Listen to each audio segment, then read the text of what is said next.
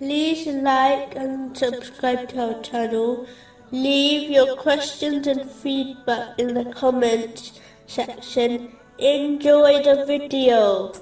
Moving on to chapter 72, verse 7. And they had thought, as you thought, that Allah would never send anyone as a messenger. A narration found in Sahih Muslim, number 196, advises that Islam is sincerity towards the Holy Prophet Muhammad, peace and blessings be upon him. This includes striving to acquire knowledge and to act on his traditions, which includes the traditions which relate to Allah, the Exalted, in the form of worship, and his blessed, noble character towards the creation. It is to accept his commands and prohibitions at all times. This has been made a duty by Allah, the Exalted. Chapter 59, verse 7. And whatever the messenger has given you, take, and what he has forbidden you, refrain from.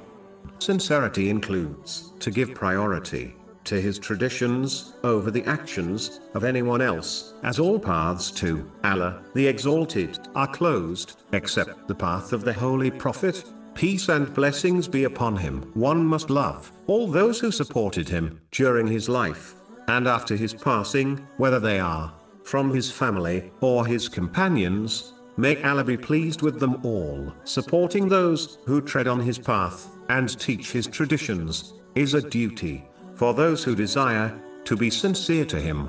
It includes loving those who love him and disliking those who criticize him, irrespective of one's relationship with these people. This is all summarized in a single narration found in Sahih Bukhari, number 16, which advises one cannot have true faith until they love Allah, the Exalted, and the Holy Prophet, peace and blessings be upon him, more than the entire creation. As explained already, this love must be shown through actions, not just words.